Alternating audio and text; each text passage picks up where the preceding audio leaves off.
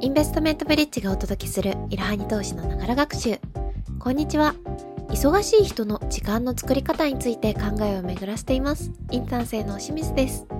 本日はいろはに投資の記事紹介です。ご紹介する記事は、10月24日に公開された株価、トヨタ自動車は買い時なのか、事業内容や業績をわかりやすく解説です。まずは今回の結論3点。1、トヨタ自動車は自動車販売以外にも金融事業なども行っている。2、トヨタ自動車はアジア市場での販売を中心に今後の成長に期待できる。3、トヨタ自動車株を買うならネット証券がおすすめ。時価総額32兆円と日本最大の企業、トヨタ自動車をご紹介します。2020年の自動車販売台数では952万8438台を記録し、世界ナンバーワンの販売実績となりました。主要な自動車事業だけでなく、情報通信事業やバイオ事業など様々な新規領域に事業展開を進め、さらなる企業成長を図っています。そんな同社の株は買い時なのでしょうか今回はトヨタ自動車のビジネスモデルや業績予測など投資に役立つ内容を解説しています。それではまず、トヨタ自動車の会社概要やビジネスモデルを見ていきましょう。トヨタ自動車株式会社は1937年創立の日本を代表する自動車メーカーです。所在地は愛知県豊田市。株価は10月17日の終値が2000円。この時点の時価総額が32兆6299億7500万円。前期実績での配当金は1株当たり52円。優待情報はありません。トヨタ自動車は1937年に創業し、1970年頃には他社に先駆けて海外生産を開始しています。同社は会社の経営に関する基本方針としてトヨタ基本理念を掲げており、その内容は次の通りです。1内外の法及びその精神を遵守し、オープンでフェアな企業活動を通じて、国際社会から信頼される企業市民を目指す。2、各国、各地域の文化、慣習を尊重し、地域に根ざした企業活動を通じて、経済、社会の発展に貢献する。3、クリーンで安全な商品の提供を使命とし、あらゆる企業活動を通じて住みよい地球と豊かな社会づくりに取り組む。4. 様々な分野での最先端技術の研究と開発に努め、世界中のお客様のご要望にお応えする魅力あふれる商品、サービスを提供する。5. 労使相互信頼、責任を基本に、個人の想像力とチームワークの強みを最大限に高める企業風土を作る。6. グローバルで革新的な経営により、社会との調和ある成長を目指す。7. 開かれた取引関係を基本に、互いに研究と創造に努め、長期安定的な成長と共存共栄を実現する。トップ企業として自社製品、サービスの提供だけでなく、社会問題の解決などに取り組んでいく責任があるということがわかりますね。では次に事業内容を見ていきましょう。トヨタ自動車は大きく分けて次の3つの事業を展開しています。自動車とその関連部品、用品の設計、製造、販売を行う自動車事業、金融、車両のリース事業を行う金融事業、IT 事業、住宅事業、マリン事業、バイオ事業などを行うその他の事業、実際に2022年度3月期の営業利益の内訳では77%が自動車事業、22%が金融事業、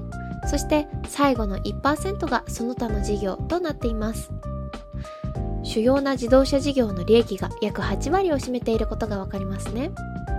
100%子会社であるトヨタファイナンシャルサービス株式会社が世界35カ国以上の国、地域で自動車ローンやリースを中心に金融サービスを提供しています。特に近年では中国での金融事業を拡大させています。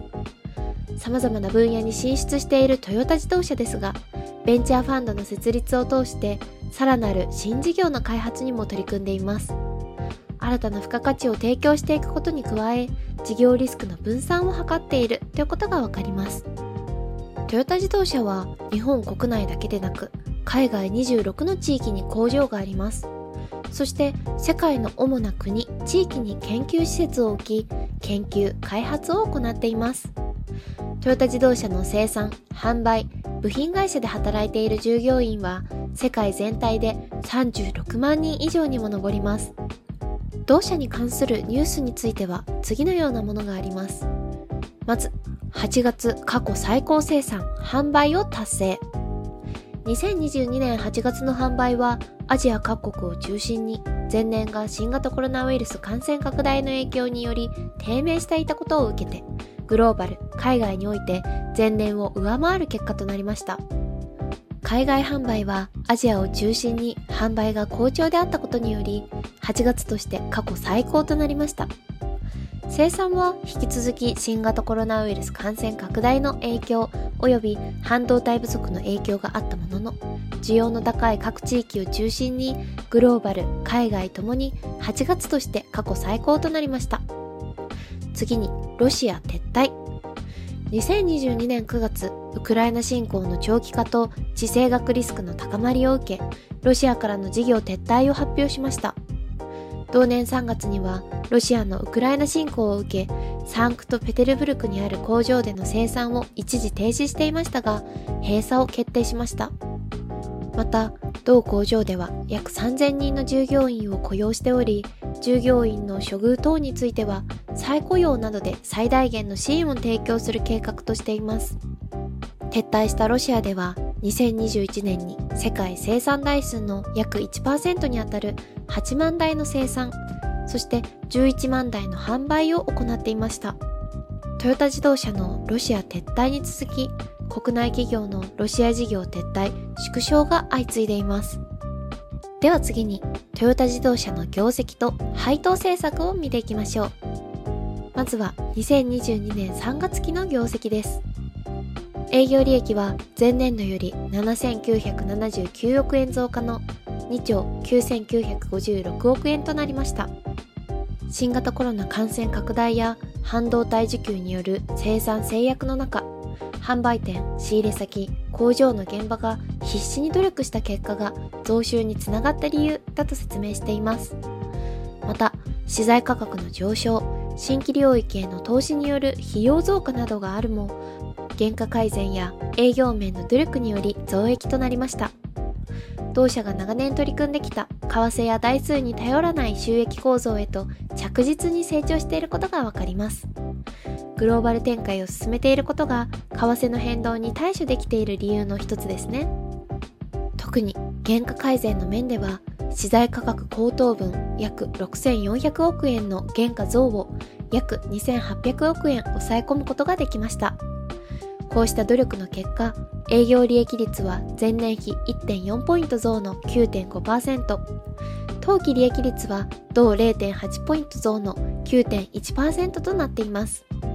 次に、2023年3月期第1四半期の業績を見ていきましょう。営業収益は前年同期比5555億円増加の8兆4911億円となりましたが、営業利益はと4188億円減少の5786億円となりました。増収減益となった主な原因は資材価格の高騰と販売台数の減少であり、この結果、営業利益率は前年同期比5.8ポイント低下の6.8%となりました。所在地別の営業利益を見てみると、日本、北米では大きく減益となっていますが、一方でアジアでは営業利益を伸ばしています。昨年のコロナ禍からの市場回復や対バーツ安が主な増益要因でした。次に配当政策です。剰余金の配当は中間配当及び期末配当の年2回を同社の基本的な方針としています。また、配当金については、連結配当成功30%を維持、向上させつつ、安定的、継続的に配当を行っていく予定です。1株当たりの配当金の推移を見てみると、18年から20年が44円、21年に48円、そして22年に52円となっています。成長投資に資金を回しながらもしっかりと株主還元を行っている企業だということがわかりますね。では、担当直入に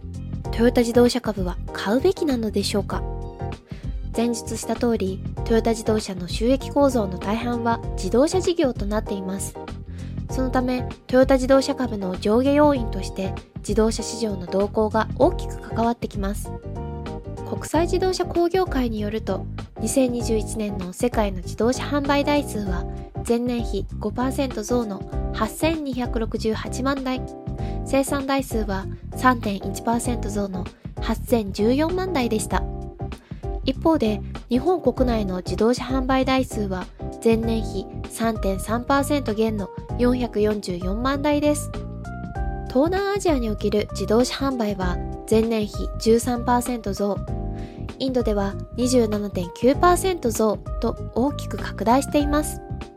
今後は成長余力のある東南アジアやインドなど新興国市場をいかに取り込めるかが鍵となりそうです。インドでは経済成長とともに車などの耐久消費財の需要が増加しています。アジアでも高いシェア率を誇っているトヨタ自動車は販売数の増加とともに堅調な業績推移、株価推移が見込めそうです。各証券会社の株式アナリストによるレーティング目標株価について見てみると、直近6ヶ月間の目標株価の平均値は2330円となっています。そのため、2022年10月17日時点の終値が2000円であることを考えると、多くの証券会社のアナリストは株価が上がると考えていることがわかります。ぜひ参考にしてみてください。さて、今回はトヨタ自動車株を購入する方法やトヨタ自動車株の今後の動向を紹介してきました。最後にもう一度今回の重要なポイント3点をおさらいしましょう。1、トヨタ自動車は自動車販売以外にも金融事業なども行っている。2、トヨタ自動車はアジア市場での販売を中心に今後の成長に期待できる。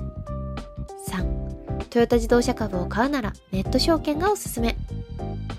トヨタ自動車は自動車業界のリーディングカンパニーとして、そして世界的な企業として様々な事業に取り組んでいます。今後の成長に期待し、投資を考えている方は、証券口座の開設から始めてみましょう。それでは本日の息抜きです。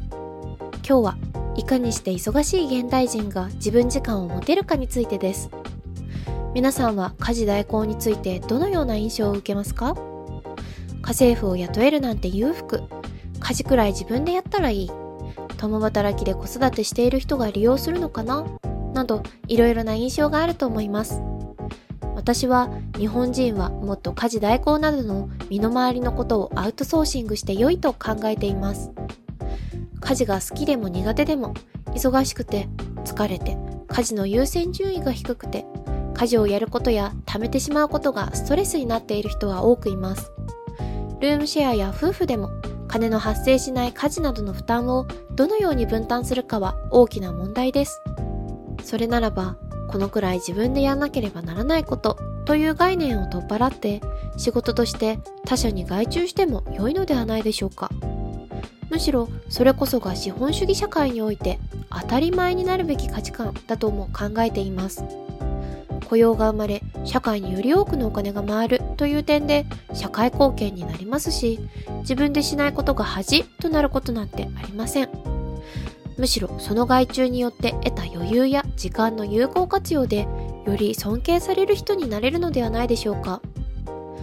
家事代行の利用は洗濯機や食洗機、ロボット式掃除機を使用したり、クリーニングを利用することと何ら変わりないことだと考えています。これによって自分に余裕が生まれたら他者に優しくできたり、仕事効率が高まったり、新しいアイデアを得られるインプット時間を持てたりと、良い流れが生まれてくると思います。家事代行以外にも、身の回りアウトソーシングはたくさんあります。例えば、自分が服を購入したり、日々の服装を選ぶことを外注できるエアクロなどのファッションサブスク。髪を洗って乾かすまでを外注する美容室の先発サブスク。また定期的なものでなくても年に一度はやっておきたい換気扇などの大掃除の害虫などです。そんなのに払っている経済的余裕がないと思うならそんなことに浪費している時間と精神についてよく考えてみても良いかもしれませんね。本日も最後までご視聴いただきありがとうございました。ぜひこの番組への登録と評価をお願いいたします。ポッドキャストのほか公式 LINE アカウント、Twitter、Instagram、Facebook と各種 SNS においても投稿をしているのでそちらのフォローもよろしくお願いします。ローマ字でアットマークいろはに投資です。また株式会社インベストメントブリッジは個人投資家向けの IR 企業情報サイトブリッジサロンも運営しています。こちらも説明欄記載の URL よりぜひご覧ください。